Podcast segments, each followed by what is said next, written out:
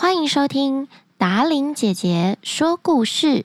各位大朋友、小朋友，晚安！我是最喜欢说故事、陪大家入睡的达琳姐姐。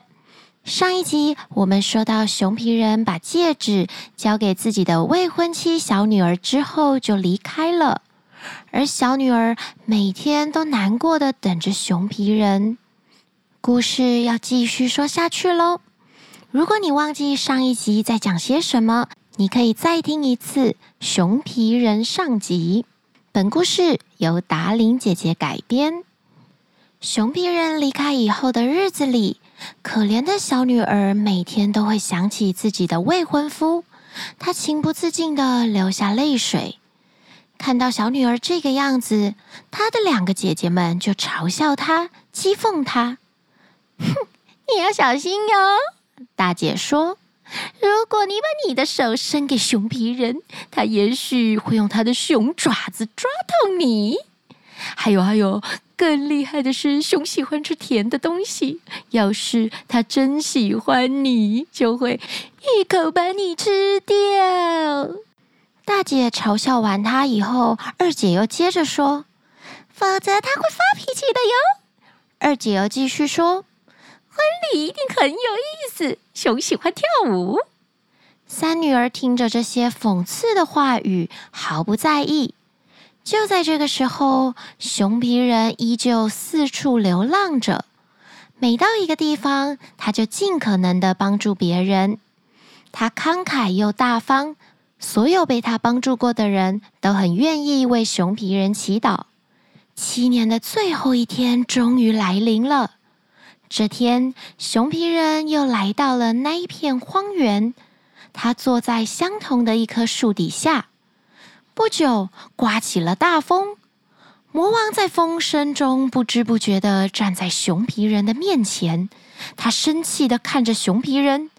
接着，魔鬼把熊皮人的旧衣服扔了过来，然后要熊皮人脱下自己的绿色外衣还给他。熊皮人沉稳地回答道。你开出来的条件我做到了，你还是先把我用回原来的样子吧。魔鬼不情愿地打了一桶水来，然后帮熊皮人洗了澡、理了头发、剪了指甲，整理干净以后，年轻人看上去就像一名勇敢的士兵，比从前更加的英俊了。魔鬼拿回了自己的绿色外衣，就离开了。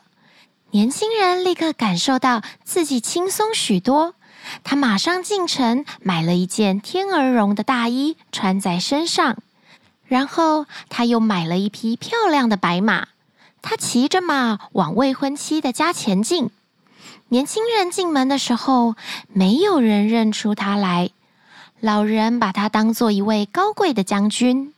然后吩咐三个女儿把家中最好的美食拿出来招待将军。晚餐的时候，年轻人被安排在大姐还有二姐的中间坐着。两个姐姐殷勤的向年轻人敬酒，还不时的帮年轻人夹菜，说他是他们见过最英俊的男人。但是年轻人的未婚妻就坐在他的对面，身穿一身黑衣服，既不看他，也不跟他说话。就在晚餐即将结束之前，年轻人询问老人，他是不是可以娶他的一个女儿当做妻子。大女儿跟二女儿听到年轻人这么说，立刻跳起来，跑回自己的房间。他们想要把自己打扮得非常漂亮，才肯走出来，因为他们都希望这位英俊的青年可以选自己当做他的妻子。当屋里只有士兵还有他的未婚妻时，年轻人掏出他一直保存的那一半戒指，把它投到一个酒杯里，然后他将这个酒杯递给坐在对面的未婚妻。小女儿喝光了酒后，发现杯底的半个戒指，她不禁脸红心跳起来。难道他是我等待多年的未婚夫吗？他回来了吗？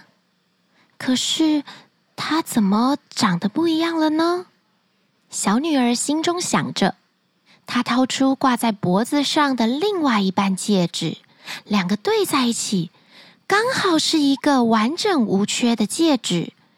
这时，年轻人对他说：“我就是你未来的丈夫，以前你见过的那个熊皮人。感谢神奇的上帝，让我恢复了原来的模样，再次遇见了你。”年轻人感动的站了起来，慢慢的走向小女儿，也就是他的未婚妻，然后给她一个大大的拥抱。这时，打扮的很漂亮的两个姐姐走了出来，刚好看见妹妹和那个英俊的青年抱在一起，两个人泪流满面。然后他们知道，原来这个英俊的年轻人就是当年被他们取笑的熊皮人。两个姐姐又嫉妒又羞愧，于是愤怒地跑了出去，再也没有回来。而帅气的年轻人就和小女儿两个人幸福的结婚了。老人也非常开心，看到小女儿跟年轻人过着幸福快乐的日子，因为小女儿很善良，而熊皮人当年就是帮助她的好人。有一个夜晚，有人跑来敲门，年轻人把门打开一看，原来是穿着绿色外衣的魔鬼。魔鬼对他说。看见了吗？我失去了你的一个灵魂，我却换来了两个女孩的灵魂。原来，两个跑出去的姐姐也遇上了魔鬼，但是两个姐姐不像年轻人一样的善良，所以她们的灵魂就被恶魔给夺走了。今天的熊皮人故事下集说完了，小朋友不要害怕哦。只要当一个善良的人，跟熊皮人还有小女儿一样，就会过着幸福快乐的生活。外表的长相不是最重要的，最重要是你的内心，内心善良才是真正的漂亮。而且你们有没有发现，熊皮人很喜欢帮助别人，所以别人也很愿意帮助他，帮他祈祷。这种良好的循环，互相帮忙，会为这个世界带来更多的美好。让我们一起成为灵魂很漂亮的人吧。这个结语让达伶姐姐想到一个成语“相由心生”。你的外表长成什么样子，就跟你的内心在想什么是有相关联的哦。想要当世界第一大美女吗？那就要多做好事，帮助别人。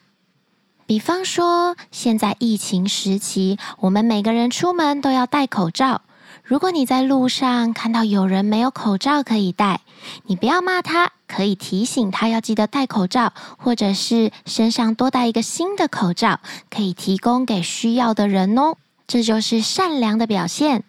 帮助别人是不是一件很容易的事情啊？只要你愿意，我们每个人都做得到。今天的熊皮人故事说完喽，你喜欢这个故事吗？